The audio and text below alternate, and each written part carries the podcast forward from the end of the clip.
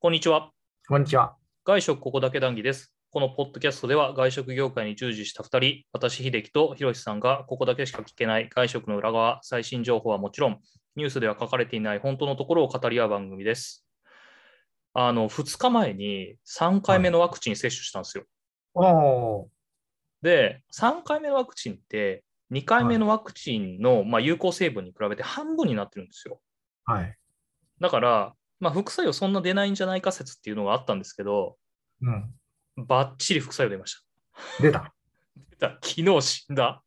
一昨日打ったんですよ。うん。一昨日打ってで、その日は大丈夫だったんですよ。午前に打ったんですけど、まあうんなんかちょっと腕痛いなとかっていうのはあったんですけど、うん。まあそんなでもなくて、うん。で、翌日起きて、ちょっとお休みだったんで散歩行ったんですよ、うん。朝に。うん。ほんで帰ってきてから寒気して、うん。で、熱測ったら7度5分あったんですよ。うん。あまあちょっと大丈夫かなと思ってその1時間後ぐらいに測ったらうん。 8度6分とか出てておうお。わい。よいよ来たわと思ってまた来たわこれと思ってうん。でまあもうあの左打った左腕から脇からなんていう肩甲骨あたりにかけての痛み筋肉痛に似たような痛みと、なんかひひ太ももから膝にかけてが痛くておお。そうでもねその日ねあのランチの予定があったんですようん。予定があったっていうか誘われて急にランチ行きましょうって言われて、うん。うん。じゃあお前、 俺、ワクチン打ったの知っててそれ言うとか思いながら、 マジかと思いながら、まあまあいいやと思ってうん行って、行った。うん。 8度7分あったけど、うん、 今、レストランって、あの、うん検温があるじゃないですか。あ見事にすり抜けるね。 あ。出てきた。すり抜けた。ほんまいい加減やな。何回測っても36度7分ぐらいまでしかいかなくて、ああれ俺さっき8度7分あったけどな、みたいな。あ。いや、あれ多分ね、低く設定されてると思うよ。 いや、そう絶対そうでしょ、あれ。 うん。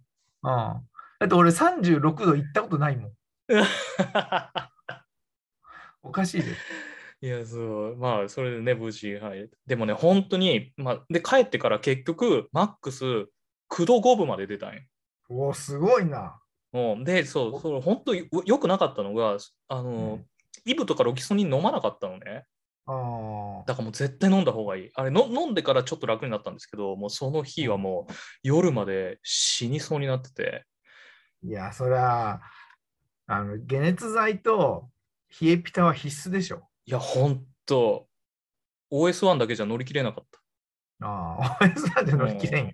乗り切れなかった。いや、OS はもういいんだけど、でもやっぱ解熱剤はもうマストですね、あれは。マストでしょ。えうん2回目と比べるとどうなん一緒、あ、一緒一緒、結局きつい、痛い、痛いうし、ん、あ痛いし、熱出るし、一緒です。ー辛いなもうしんどかったです。あ、ちなみに、モデモデモデです、私。あ。モデモデモデか。はい。ああ。全部モデの方が熱痛出いるっていうよね。うん。全部熱出るし、全部痛いし、もう嫌です。嫌ですね。はい。そんなやだやだの3回目接種でございました。はい。ご苦労様です。皆さんもあの気をつけて、あの解熱剤も、あいやあのイブでもあのバファリンでも何でもいいんで、必ず用意した方がいいと思います。はい。それもマストだから。マストで用意しておいてください。はい。はいはい、ではあの、今回のテーマはこちらです。えーウクライナとロシアの戦争による外食への影響です。えーまあ、悲しいかな、あウクライナとロシアがまあ戦争状態に立って、まあ、数週間経ってるわけなんですけれども、あの本当に早くやめてほしいなっていう思ってるのはまあ皆さん共通だと思います。で、まあ、それが、まあ、そういうちょっと政治的なあの話をするのではなくてですね、まあ、その、まあ、残念ながら起こってしまった戦争によって、実は外食へも、まあ、もちろん影響が出ています。それはまあ外食というのはその日本国内だけではなくも、もちろんロシアでも、えーウクライナでも影響出てるんですけれども、まあ、国内、まあ、広く言ったらもう世界ですよね。そうですね。うん、うん。世界の外食に与える影響っていうのをちょっと今回見ていきたいなと思います。はい。で、まずやっぱり一番大きいのは、あ一番、まあ一番かどうかちょっとわかんないですけど、やっぱ小麦価格の値上げですね。うん。で、まあやっぱりロシア、はい、ロシアは世界の穀物庫と言われてたところで、まあ、世界最大の輸出国だからね。そうですね。ウクライナも相当小麦取れるところですもんね。うんうんうん。大麦もね、ロシアとか、あのウクライナ、両方、要は小麦、大麦、どっちも取うんれうる。んうんうん。うんで、トウモロコシも取れるんですもんね。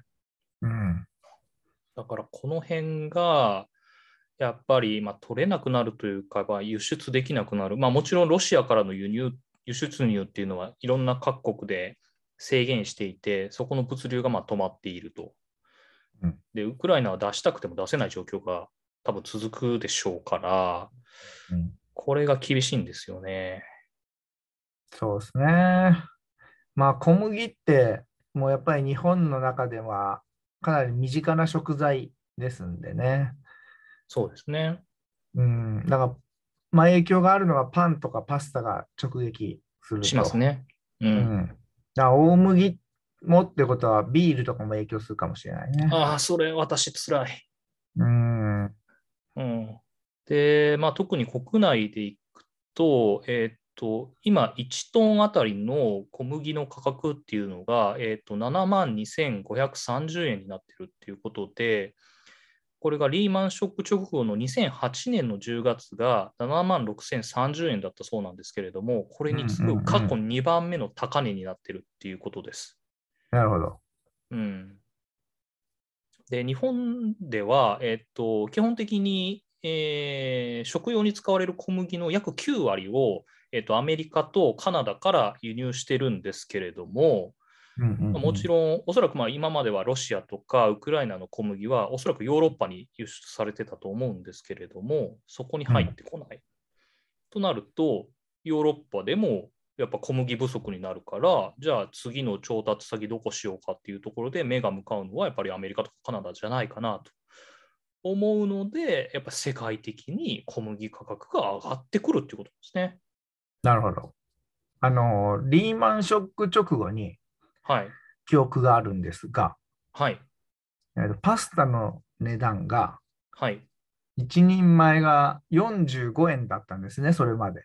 はい。はい。はい。僕が勤めてたところは。はい。それが54円に値上がったっていうのを覚えてますね。おお、一人前10円上がるってのはなかなかですね。そう。だから当時だから20%上がったわけですね、原価が。はいはい。そのパスタの値段だけで言うと。だはからい、それぐらいの影響度があるっていうことなんでしょうね。辛いっすね。うん、これ、でもそ僕れちょっと知らなかったんですけど、あの小麦の価格って価格安定のために政府が一発で買い付けとんですね。なるほど。ほんで、毎年4月と10月にメーカー、まあ、希望するメーカーに売り渡して価格を改定しているそうなんですね。うん。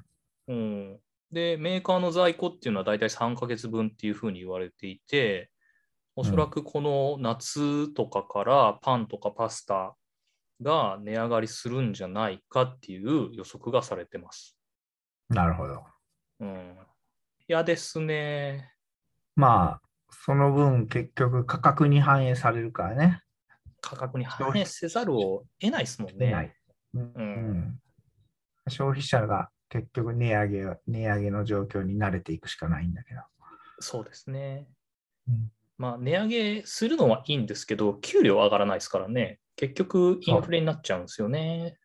そますますね、もうずーっと日本デフレ状態が続いていて、物価だけ上がるっていう、ちょっと、うんまあ、非常に残念な状態が続いてくる。これがまあ一つ、あの小麦の価格上昇でまあ予想されることですね。で、えーっと、もう直近でも、あのまあ、小麦の価格が上がるのはまあ夏頃だろうっていうふうに予想はしてるんですけれども、まあ、直近ですでに影響が出ているのもあるということで、まずやっぱりそのロシア産の海産物が入ってこないっていうのが大きいですよね。う。大きいですね。だいぶ頼ってますからね、日本は。そうですね。ね。どどの辺が頼ってるんでしたっけ、主に。鮭、カニ、はい。ウニ。ああ、その辺ですか。うん。なんか北海道、やっぱ北海道ですね、そうなってくると。そうね。うん、北海道がロシアから輸入している。うん。うん、そうですね。まあ近いからね、で取れますからね、あの辺。うん、その辺の海産物がやっぱ取れなくなってくると、とあ取れなくなるっていうか、まあ、入ってこなくなるんですよね。なるほど。だからやっぱり、まあ、あの北海道はやっぱりロシアから輸入しているのが、まあ、大体4割ぐらいあるそうなんですけど、まあ、今聞いたその鮭、カニ、ウニ、まあ、あとイクラとかですよね。うん、この辺がもう全然入ってこないとなると、その辺の価格がもう一気に上がってくるということになりそうだと。うん、いうようなニュースが入ってきてますし、ちょうど、えっと、3月の8日だったかな、あのーまあ、あの関東に、あのーよくある銚子丸っていう回転寿司屋さんがあるんですけれども、そこがあのノルウェーサーモンの、えっと、販売を中止せざるを得ないというようなニュースが出てきて、結局、ノルウェーからサーモンを空輸で、えー日本に持ってきてるんですけれども、ロシアの上を今、飛行機が通れない状態になってるんですね。うん、ううん、ん、だから、そのアラスカ経由で行くか、まあ、アラスカ経由というか、まあ、アラスカの上を通っていくか、もう南回りで通っていくかってなると、要はその航空機代がやっぱ上がってくる。うんうんそうなると、やっぱり採算が合わないっていうような状況があ続くんじゃない続くんじゃないかというか、まあ、続いてくるであろうというところでもうすでに影響が出ていると。ないるうほど。ところなんですよね。まあ、あの、鮭、イクラ、ウニ、まあ、ほとんど回転寿司がよく使う食材なんでね。はい。うん、まあ、スシローにしろ、クラにしろ、イクラのほとんどはロシア産ってことなんで、はい。まあ、回転寿司業界が直撃だということですね。直撃ですね。うん、うん。で、まあ、今言ったのが、まあ、国内でのっていうところなんですけれども、あの、まあ、ロシア国内で言っても、まあ、あの、ロシアの一般の人々に別に全然罪はないと思ってはいるんですけれどもうん、あの、一般のロシアの皆さんにも影響が出ているというところですね。で、えっと、時事通信のニュースによりますと、まあ、アメリカのファストフード大手マクドナルド、あとスターバックス、コカ・コーラ、この3社は、えー3月8日、ロシアによるウクライナ侵攻を受け、ロシアでの事業を停止すると発表したというふうに出ていて、もうお店閉まっちゃってるんでしょうね、きっとこれ。まあ、あの国内消費もあるんでしょうけど、まあ、全、全世界展開している企業からすると、こんな時に開けてる方が印象が悪いと、うん、うん、いうのと、従業員の安全確保ということでしょうね。うん、そうですね。あの日本企業でいうと、丸亀製麺もそうですね。うんうん、7店舗ぐらいでしたっけ。あ、7店舗を閉めるっていう。これ、あの、この間、いつだったかな、数うーんちょっと前の日経新聞に出てたんですけど、ユニクロも閉めたじゃないですか。うんうんユニクロも、あの、初めは開けてたんですって。うんううんん、やっぱその、柳井社長の頭の中で、やっぱり頭の中でっていうか、まあ、公式見解として、えー衣服はやっぱり生活必需品なので、うんやっぱりそれをちゃんと売るっていうのが、やっぱ企業の姿勢だと。うんうん、それはやっぱり理解できるんだけれども、この状況で、やっぱりそういうの理念が、やっぱり、やっぱりちょっとそう、いや、とは言っても、締めるでしょ、普通というか、 なんかちょっと逆風がやっぱり強くなってきたっていうのは、なんかちょっと新聞に書いてましたね。まあ、あのーそう、それで結局、ユニクロはえ休業する方を選んだんだけど、そうですね。うん、えっ、と、誰が言うてんのっていうのはすごく気になる話で、うーん、でもやっぱりその投資家とかの目が気になるんじゃないですか、やっぱり。いや、そそれはわかるんだけど、その、かなり微妙な意見じゃない。まあ、外う食とかユニクロみたいな小売りにとっては、うん、その、やってることが間違ってるかどうかって話でしょ。その売上とか利益の話は一回置いといて、はい。その、なんでロシア、日本企業がロシアでこんな時に営業してんだっていうことだよね。そうそうそう。だっそれがてやっぱロりシアの味方すんじゃねえよみたいな話でしょ。とうん投資うん、投資家としてはやっぱりそういう目があるから、その目をき気にしてかどうかちょっと分かんないですけど、それが企業として正しいというふうに判断したから、おそらく閉めたんだと思うんですけど、そう。でもロシアの一般人が買うからね。いや、そうなんですよね。。うん。だから相当、その経営者としては難しい決断だろうなと思いますね、これはいや、ここはすごい難しい決断ですよね。だから、この、まあ、ちょっと我々もこうやって話してますけど、こう、軽々に議論することではないような気はしますね。うん。うん、いや、あの、難しい日本でも結局、コロナ禍で営業すしてるべきかしないべきかみたいな議論もあったじゃないですか。あ、はいはいはい。うん。そうやってでも必要としてる人がいる限りは開けるべきだって意見と、はい。うん。えっと、みんな国民、あの、足並み揃えて、一旦休みましょうって意見とぶつかったけど、そうですね。うん。まあ、規模が違えど、その問題でしょう、これも。うん。まあ、国内だけで言うと、まあ、僕はあれは閉めるのは間違いだったとは思ってますけど、国内だけで言うとね、うんうん。うん。それはなんかこう、何この状況で開けてんだみたいな感じの空気はあったって、であれはだって僕は空気だと思ってるので、この状況だったら閉めるでしょ、普通っていう空気。まあ、それが大きくなったのが今回のあれっていう議論ですよね。そうん。なんかう。いや、熱丸入っ亀製麺みたいに、7店舗だったら、はい。閉めたなって思うけど、はい。でも、まあ、ユニクロ何店舗あるかちょっとわかんないけど、まあ、割とあるんでしょいや、確かに結構ね、ユニクロで行くと、ヨーロッう。うんパで一番大きいのがモスクワそう店そうそうそう、な確ったか、そんな感じだった。はい。はいで、そこで働いてる従業員の給料はどうなるんだとか、まあ、払うって書いてたから、日経は。うんうんうん。うん。まあ、あのー難しいでしょうね。これそはうですね。だからまあ、あの少なくとも言えることは、そうやって市民生活にも多大な影響が出てるっていうことですよね、これによって。そうそれは国内もそそこが国外もそう、国内にしても、それが問題だっていうことですね、一番は。そううん。まあ、本当にそうやって市民生活に影響が出てるので、本当に早くやめてほしいなっていうふうに思ってます。で、えーっと、まあ、今言ったその小麦だったりとか、えー水産物、あとはロシア国内の影響、あとはやっぱり原油高もありますもんね、これに伴う。う。うん。あのーロシアは世界最大の天然ガスの輸出をしているので、はい。それがないってことは石油に頼りますと。はい。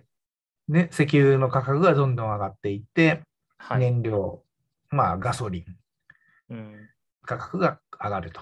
で、当然それを使って輸出、あの物流が動くので、物流費が上がって、原材料費が上がると。